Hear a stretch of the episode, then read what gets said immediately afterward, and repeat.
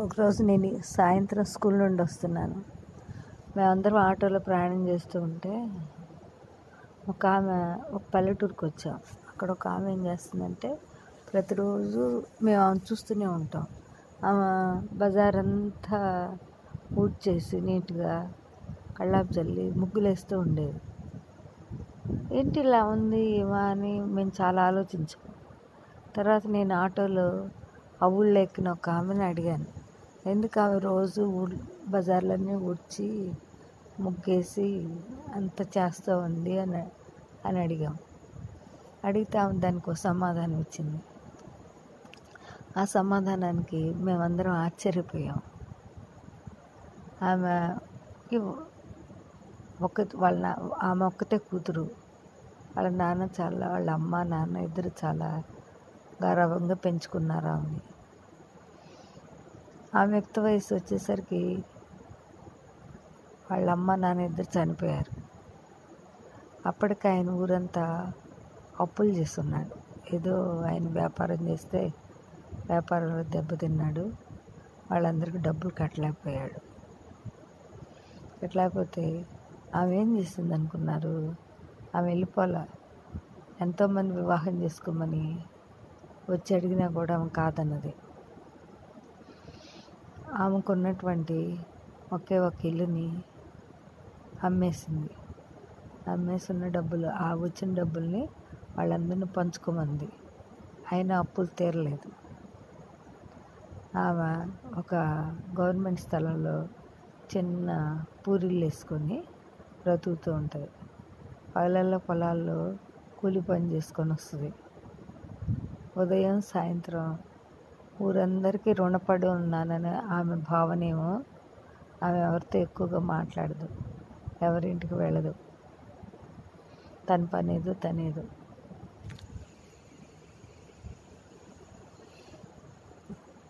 అసలు ఆమె కథ ఏంటంటే నా కళ్ళలో నీళ్ళు తిరిగినాయి.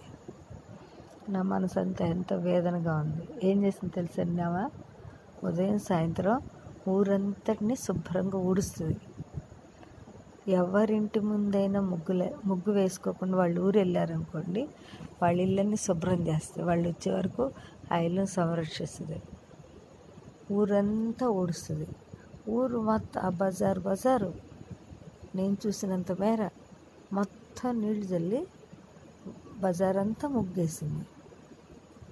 అసలు ఆమె ఓపికి నాకు చాలా ఆశ్చర్యం వేసింది కానీ నేను ఇంటికి వెళ్ళి చాలా రోజులు ఆలోచించాను.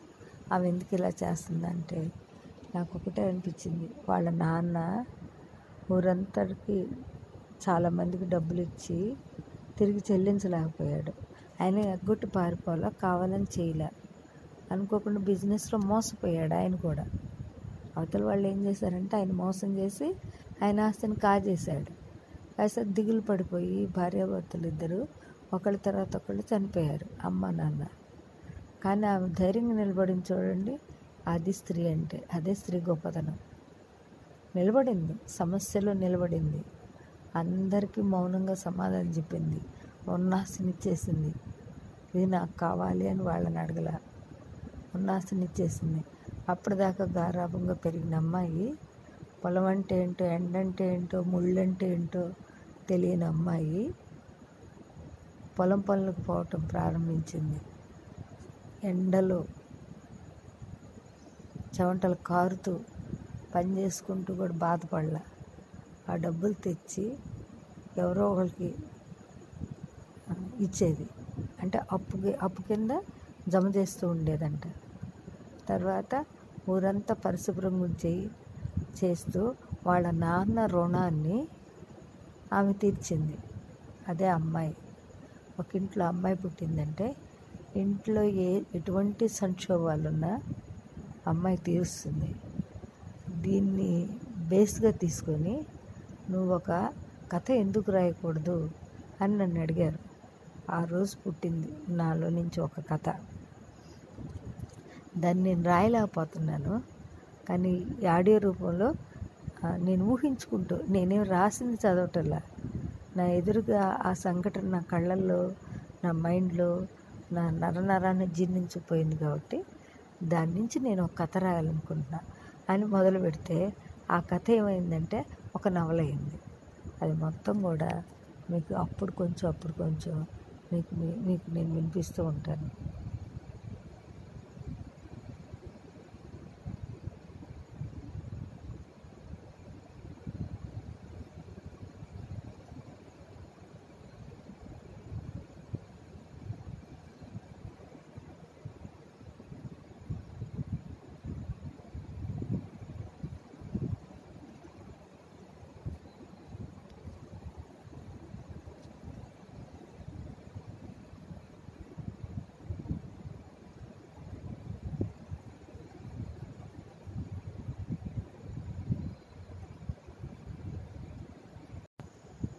ఒకరోజు నేను సాయంత్రం స్కూల్ నుండి వస్తున్నాను. మేమందరం ఆటోలో ప్రయాణం చేస్తూ ఉంటే ఒక ఆమె ఒక పల్లెటూరుకి వచ్చాం. అక్కడ ఒక ఆమె ఏం చేస్తుందంటే ప్రతిరోజు మేము ఆమె చూస్తూనే ఉంటాం. ఆమె బజార్ అంతా ఊడ్చేసి నీట్గా కళ్ళాపు చల్లి ముగ్గులేస్తూ ఉండేది. ఏంటి ఇలా ఉంది ఏమా అని మేము చాలా ఆలోచించాం తర్వాత నేను ఆటోలో ఆ ఊళ్ళో ఎక్కిన ఒక ఆమెను అడిగాను. ఎందుకు ఆమె రోజు బజార్లన్నీ ఊడ్చి ముగ్గేసి అంత చేస్తూ ఉంది అని అని అడిగాం. అడిగితే ఆమె దానికి ఒక సమాధానం ఇచ్చింది. ఆ సమాధానానికి మేమందరం ఆశ్చర్యపోయాం. ఆమెకి ఒక వాళ్ళ ఆమె ఒక్కతే కూతురు. వాళ్ళ నాన్న చాలా వాళ్ళ అమ్మ నాన్న ఇద్దరు చాలా గౌరవంగా పెంచుకున్నారు ఆమెని. ఆమె వ్యక్తి వయసు వచ్చేసరికి వాళ్ళ అమ్మ నాన్న ఇద్దరు చనిపోయారు. అప్పటికి ఆయన ఊరంతా అప్పులు చేస్తున్నాడు. ఏదో ఆయన వ్యాపారం చేస్తే వ్యాపారంలో దెబ్బతిన్నాడు. వాళ్ళందరికీ డబ్బులు కట్టలేకపోయాడు. కట్టలేకపోతే ఆమె ఏం చేసింది అనుకున్నారు ఆమె వెళ్ళిపోలా ఎంతోమంది వివాహం చేసుకోమని వచ్చి అడిగినా కూడా ఆమె కాదన్నది. ఆమెకున్నటువంటి ఒకే ఒక ఇల్లుని అమ్మేసింది. అమ్మేసున్న డబ్బులు ఆ వచ్చిన డబ్బుల్ని వాళ్ళందరినీ పంచుకోమంది. అయినా అప్పులు తీరలేదు. ఆమె ఒక గవర్నమెంట్ స్థలంలో చిన్న పూరిళ్ళు వేసుకొని బ్రతుకుతూ ఉంటుంది. పగలల్లో పొలాల్లో కూలి పని చేసుకొని వస్తుంది ఉదయం సాయంత్రం ఊరందరికీ రుణపడి ఉన్నానని ఆమె భావనేమో ఆమె ఎవరితో ఎక్కువగా మాట్లాడదు. ఎవరింటికి వెళ్ళదు. తన పనేదో తనేదో.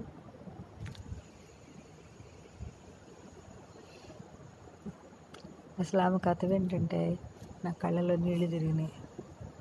నా మనసు అంతా ఎంతో వేదనగా ఉంది. ఏం చేసింది తెలుసన్నావా ఉదయం సాయంత్రం ఊరంతటిని శుభ్రంగా ఊడుస్తుంది. ఎవరింటి ముందైనా ముగ్గులే ముగ్గు వేసుకోకుండా వాళ్ళు ఊరు వెళ్ళారనుకోండి వాళ్ళ ఇళ్ళని శుభ్రం చేస్తుంది వాళ్ళు వచ్చే వరకు ఆ ఇల్లును సంరక్షిస్తుంది. ఊరంతా ఊడుస్తుంది. ఊరు మొత్తం ఆ బజారు బజారు నేను చూసినంత మేర మొత్తం నీళ్ళు చల్లి బజార్ అంతా ముగ్గేసింది. అసలు ఆమె ఓపికకి నాకు చాలా ఆశ్చర్యం వేసింది. కానీ నేను ఇంటికి వెళ్ళి చాలా రోజులు ఆలోచించాను. ఆమె ఎందుకు ఇలా చేస్తుందంటే నాకు ఒకటే అనిపించింది. వాళ్ళ నాన్న ఊరంతటికి చాలామందికి డబ్బులు ఇచ్చి తిరిగి చెల్లించలేకపోయాడు. ఆయన ఎగ్గొట్టి పారిపోలా కావాలని చేయలే. అనుకోకుండా బిజినెస్లో మోసపోయాడు ఆయన కూడా. అవతల వాళ్ళు ఏం చేశారంటే ఆయన మోసం చేసి ఆయన ఆస్తిని కాజేశాడు. కాస్త దిగులు పడిపోయి భార్యాభర్తలు ఇద్దరు ఒకళ్ళ తర్వాత ఒకళ్ళు చనిపోయారు. అమ్మ నాన్న. కానీ ఆమె ధైర్యంగా నిలబడిన చూడండి. అది స్త్రీ అంటే అదే స్త్రీ గొప్పతనం. నిలబడింది సమస్యలో నిలబడింది. అందరికీ మౌనంగా సమాధానం చెప్పింది. ఇచ్చేసింది ఇది నాకు కావాలి అని వాళ్ళని అడగల. ఇచ్చేసింది అప్పటిదాకా గారాభంగా పెరిగిన అమ్మాయి పొలం అంటే ఏంటో ఎండంటే ఏంటో ముళ్ళంటే ఏంటో తెలియని అమ్మాయి పొలం పనులకు పోవటం ప్రారంభించింది. ఎండలో చెమటలు కారుతూ పని చేసుకుంటూ కూడా బాధపడలా. ఆ డబ్బులు తెచ్చి ఎవరో ఒకరికి ఇచ్చేది. అంటే అప్పు అప్పు కింద జమ చేస్తూ ఉండేదంట. తర్వాత ఊరంతా పరిశుభ్రం చేయి చేస్తూ వాళ్ళ నాన్న రుణాన్ని ఆమె తీర్చింది. అదే అమ్మాయి. ఒక ఇంట్లో అమ్మాయి పుట్టిందంటే ఇంట్లో ఏ ఎటువంటి సంక్షోభాలున్నా అమ్మాయి తీరుస్తుంది. దీన్ని బేస్గా తీసుకొని నువ్వు ఒక కథ ఎందుకు రాయకూడదు అని నన్ను అడిగారు. ఆ రోజు పుట్టింది నాలో నుంచి ఒక కథ. దాన్ని నేను రాయలేకపోతున్నాను కానీ ఆడియో రూపంలో నేను ఊహించుకుంటూ నేనేం రాసింది చదవటంలా. నా ఎదురుగా ఆ సంఘటన నా కళ్ళల్లో నా మైండ్లో నా నర నరాన్ని జీర్ణించిపోయింది కాబట్టి దాని నుంచి నేను ఒక కథ రాయాలనుకుంటున్నా. అని మొదలు పెడితే ఆ కథ ఏమైందంటే ఒక నవల అయింది. అది మొత్తం కూడా మీకు అప్పుడు కొంచెం అప్పుడు కొంచెం మీకు మీ- మీకు నేను వినిపిస్తూ ఉంటాను.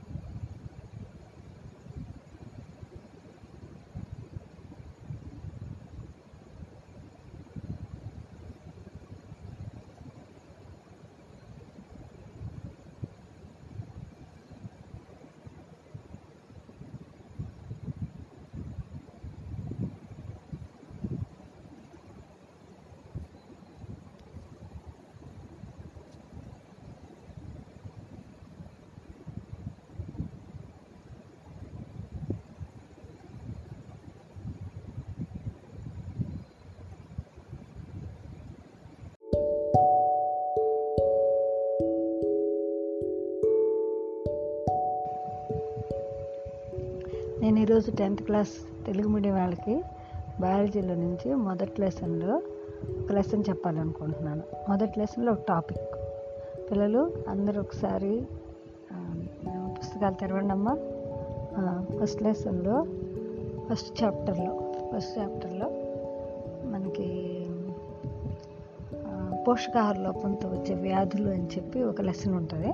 ఆ లెసన్ తీయండి అమ్మ ఓపెన్. ఒకసారి చూడండి బొమ్మలు కూడా చూడండి. మీకు ఇందులో మూడు బొమ్మలు కనపడతాయమ్మా.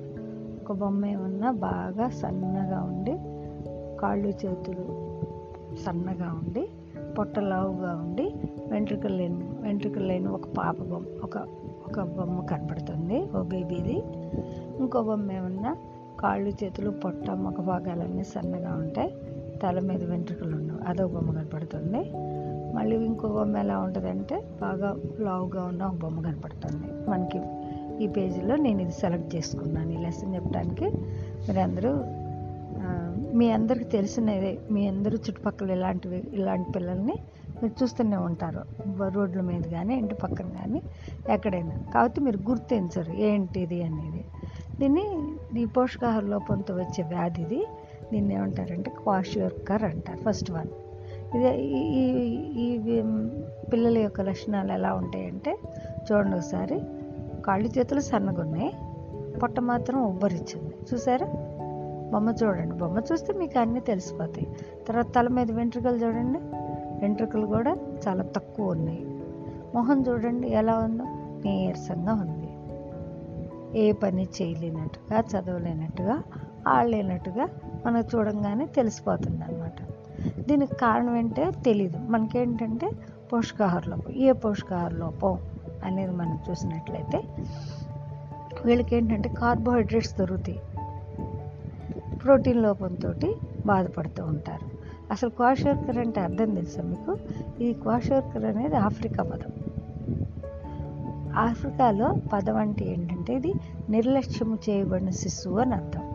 అసలు శిశువు ఎందుకు నిర్లక్ష్యం చేయబడతారు? అని కనుక మనం అనుకున్నట్లయితే అనుకున్నట్లయితే ఇంటి పనుల్లో కానీ తల్లికి వెంట వెంటనే గర్భం ధరించడం వల్ల కానీ పని చేసుకోలేక తీరిక లేక పిల్లల్ని ఎక్కడో వాళ్ళే ఆడుకుంటారులే వాళ్ళే తింటారులే అన్నట్టు వదిలేస్తారు. ఈ పిల్లలు ఏం చేస్తారంటే ఆకలి అయినప్పుడల్లా తినాలని చెప్పి తినాలనిపించినప్పుడల్లా ఇంట్లో వాళ్ళు ఎవరైతే ప్లేట్ దగ్గర కూర్చుంటారో అన్నం తినడానికి వాళ్ళ దగ్గరికి వెళ్ళి కూర్చుంటారు వాళ్ళ ప్లేట్ ఎదురుగా. వాళ్ళు వీళ్ళకి అన్నం పెట్టాలి. ఇది ten years baby ten months baby అనుకోండి లేకపోతే లెవెన్ మంత్స్ బేబీ అనుకుందాం. అయితే ఈ బేబీకి మంట పుడితే తినలేదు. అందుకని వాళ్ళు ఏం చేస్తారంటే ఒక కూరను పక్కకు పెట్టేసేసి మంచిగా అన్నం మెత్తగా నలిపి నోట్లో పెడుతుంటారు. ఆ పాపకు పొట్ట నిండుతూ ఉంటుంది. కానీ ఏమి ఏమి వెళ్ళింది? ఓన్లీ కార్బోహైడ్రేట్స్ మాత్రమే లోపలికి వెళ్తున్నాయి. దానిలో ప్రోటీన్స్ కానీ ఇంకేం ఉండవు దాంట్లో. కూరగాయలు కానీ పండ్లు కానీ ఏమి లేవు దాంట్లో. ఆకలి అయినప్పుడల్లా ఇదే పద్ధతి. అంటే దగ్గర కూర్చొని ప్రోటీన్ ఫుడ్ కూడా దాంట్లో కలిపి పెట్టేంత తీరిక కానీ లేకపోతే పేదరికం వల్ల కానీ whatever it may be ఏదైనా జరగచ్చు. వెంట వెంటనే పిల్లలు పుట్టడం వల్ల పెద్దవాళ్ళు చిన్నాళ్ళని చూసుకుంటా తను ఎక్కడో పనుల్లో ఉండొచ్చు. ఈ పా పెద్ద పాప పెద్ద బాబు కానీ ఇలా ఉండొచ్చు. ఇలా చేయటం వల్ల ఏమవుతుందంటే అతిసారం వస్తుంది. అతిసారం అంటే ఎక్కువగా విరచనాలు అవుతూ ఉంటాయి. ఆకలి ఉండదు వాళ్ళకి. ఎప్పుడు ఏడుస్తూ ఉంటారు దిగులుగా ఉంటారు. మరి ఆడుకోవటానికి ఇష్టపడరు చదువుకోవటానికి ఇష్టపడరు. వెంట్రుకలు కూడా వెంట్రుకలు కూడా నెత్తి మీద వెంట్రుకలు. మరి వాటికి కూడా పోషణ ఏది? లేదు. కాళ్ళు చేతులు సన్నగా ఉంటే పొట్ట మాత్రం ముందుకు ఉంటుంది. ఎందుకంటే పొట్టకైనా నీరు వచ్చేస్తుంది అనమాట దీనివల్ల అందువల్ల పొట్ట మాత్రం ఉబ్బి కనపడుతుంది. ఈ రెండో దానికి వస్తే మరి దీన్ని ఈ లోపాన్ని ఎలా సవరించుకోవాలి అని అంటే ఇప్పటికే మీకు తెలిసి ఉంటుంది పిల్లలు. మీరు విన్నారు కదా ఏ లోపం వల్ల వచ్చింది? ప్రోటీన్ లోపం వల్ల వచ్చింది. మరి సవరించాలంటే ఏం చేయాలి? ప్రోటీన్స్ ఫుడ్ తినాలి. ప్రోటీన్స్ అంటే మాంసకృతులు. మాంసకృతులు అంటే ఏంటి? అన్ని రకాల పప్పు ధాన్యాలు పాలు గుడ్డు మాంసం ఇలాంటివన్నీ తినాలి. వాటితో పాటు కూరగాయలు కూడా తినాలి. ఈ లోపాన్ని కనుక సవరించుకున్నట్లయితే పిల్లల్లో మళ్ళీ రక్తవృద్ధి రక్త జరుగుతుంది కాళ్ళు చేతులు సన్నగా కాకుండా పేలుగా కాకుండా మామూలుగా వస్తాయి. పొట్టగోడు లోపలికి వెళ్తుంది. పిల్లలు అన్ని విధాలు ఆడుకుంటారు. మంచి వెంట్రుకలు వస్తాయి. మరి మొహంలో ఉత్సాహం వచ్చింది ఏ పనైనా చేయగలుగుతారు. ఆడుకుంటారు బాగా చదువుకుంటారు బాగా. అంతే. అది దానికి వ్యతిరేకం అనమాట చూడటం నెక్స్ట్ వచ్చేసరికి మెరాస్మస్. అనాస్మస్ అంటే ఏంటి? కాళ్ళు చేతులు సన్నగా ఉంటాయి. దాంతోపాటు పొట్ట కూడా సన్నగానే ఉంటుంది. ఎముకలన్నీ కనపడుతుంటాయి. మనల్ని చిన్నప్పుడు అంటుంటారు చూసారా? ఇంటి దగ్గర వాళ్ళని ఎముకలు పోగల్లే పుట్టాడు అని. అట్లా ఎముకలు పోగనమాట వెంట్రుకలు కూడా తక్కువ ఉంటాయి. దీనికి కారణం ఏంటి అంటే తల్లి పిల్లల్ని చూసుకోలేకపోవటం ఆ సరైన టైంకు ఆహారం పెట్టలేకపోవటం వాళ్ళ ఆకలితో బాధపడుతూ ఉంటాం పేదరికం. ఈ పేదరికం వల్ల కూడా ఇలా ఏమి తెలి ఏమి లేకపోవటం జరుగు జరగచ్చు అనమాట దీనికి కూడా అంతే. ఆడుకోలేరు. ఏం ఓపిక లేకపోతే రక్తం లేకపోతే ఓపిక లేకపోతే ఆహారం లేకపోతే ఏం ఆడుకుంటారు? ఆడుకోలేరు. ఉత్సాహం ఉండరు. వెంట్రుకలు సరిగ్గా ఉండవు. ఏ పని చేయలేరు. నీరసంగా ఉంటారు. బలహీనంగా ఉంటారు. మరి దీన్ని అధిగమించాలంటే ఏం చేయాలి? అన్ని రకాల ఆహార పదార్థాలు తినవి కార్బోహైడ్రేట్స్ తినాలి. ప్రోటీన్ ఫుడ్ తినాలి. ఫ్యాట్స్ తినాలి. దాంతోపాటు కూరగాయలు పండ్లు అలాంటివన్నీ తింటే మెరాస్మర్స్ వ్యాధి నుంచి బయట రావచ్చు. మూడో దానికి వద్దాం. దీన్ని ఒబెసిటీ అంటారు. ఈ దీనికి కారణం ఏంటంటే ఎక్కువ ఆహారం తినడం. టీవీలు చూస్తాను లేకపోతే గేమ్స్ ఆడుకుంటాను ఆన్లైన్ గేమ్స్ వీడియో గేమ్స్ ఇలాంటివి ఏమైనా చూసుకుంటా ప్రైమ్ ప్రైమ్ ప్రైమ్ గేమ్స్ అని పిల్లలు చూసుకుంటే పక్కన చిప్స్ లాంటివి పెడతారు. వాళ్ళ అమ్మాళ్ళు ఎక్కడికి వెళ్ళినప్పుడు బేకరీ ఫుడ్ కేక్స్ లాంటివి వాటిలో ఎక్కువగా కొవ్వు పదార్థాలు ఉంటాయి. అలాంటివన్నీ తెచ్చి పక్కన ఇంట్లో పెడితే అవన్నీ తెచ్చుకొని పక్కన పెట్టుకొని ఇలాంటి పనులన్నీ చేస్తుంటారు. పిల్లలు తెలిసి తెలియదు కదా చెప్పాలి కదా. అలాంటి ఎక్కువ ఫ్యాట్ ఉన్న పదార్థం తింటాం కూర్చోవడం ఈ రెండింటి వల్ల ఒబెసిటీ అని వస్తుంది. దీనివల్ల చాలా రకాలైన బాధలు వస్తాయి అన్నమాట తర్వాత. పెద్ద అయిన తర్వాత తల్లిదండ్రులు ఇవన్నీ గమనించుకోవాలి. కానీ అదృష్టవశాస్తు మనం పల్లెటూళ్ళలో ఉన్నాం కదా అసలు లావుగా ఉన్నవాళ్ళు కొంచెం తక్కువ మందే ఉంటారు. మనం క్లాస్కి ఒకళ్ళని ఇద్దరిని చూస్తుంటాం లావుగా ఉన్న వాళ్ళని మిగతా అందరూ కూడా నార్మల్గా ఉంటారు అనమాట వీళ్ళు వీళ్ళు చేయాల్సిన పని ఏంటంటే ఎక్కువ కూరగాయలు పండ్లు తిన్నట్లయితే కార్బోహైడ్రేట్స్ ప్రోటీన్ ఫుడ్ ఫ్యాట్స్ తగ్గించుకొని ఎక్కువ పండ్లు కూరగాయలు ఇలాంటి పదార్థాలు ఎక్కువ తిన్నట్లయితే ఈ ఒబెసిటీ నుంచి కూడా బయటకు వస్తాం. ఒబెసిటీ ఉంటే ఏమైంది? లావుగా ఉంటే మనం చిన్నప్పుడు అనుకుంటాం. అది ఐదారు సంవత్సరాల వరకే. ఆ తర్వాత లావుగా ఉంటే కనుక చుట్టానికి బాగోదు. వాళ్ళు కూడా మనకు బాగోదు కాదు. పాపం వాళ్ళు కూడా ఎన్నో రకాల పనులు చేసుకోవాలి. కింద కూర్చుంటే పైకి లేవలేరు. వాళ్ళు ఏ పని చేసుకోలేరు. త్వరలో ఏమవుతుందంటే హార్ట్కి సంబంధించిన రుగ్మతులు తర్వాత కాలేయానికి సంబంధించినవి ఇలాంటివన్నీ కూడా రావటానికి ప్రాబ్లమ్స్ అన్నీ రావడానికి అవకాశం ఉంటుంది అనమాట అందుకని దీంట్లో నుంచి తొందరగా బయటపడాలి. నేను యోగా కూడా సహకరిస్తుంది అనమాట ఇది ఇవాళ పాఠం. మీరందరూ ఈ లెసన్ ఒకసారి అసలు మీరు చూడ చ- చదవాల్సిన అవసరం కూడా లేదు. ఇప్పుడు మీరు విన్నారు కదా ఆ బొమ్మలు చూసారంటే ఆ విన్నదంతా ఒకసారి గుర్తు తెచ్చుకున్నారంటే మొత్తం పాఠం అంతా వచ్చేసినట్టే. రేపు టెస్ట్ ప్రిపేర్ అవుతారా? దీనిలో నేను కొన్ని క్వశ్చన్లు అడుగుతాను చిన్న చిన్న క్వశ్చన్లు. రేపు టెస్ట్ ప్రిపేర్ అవ్వండి. Bye bye.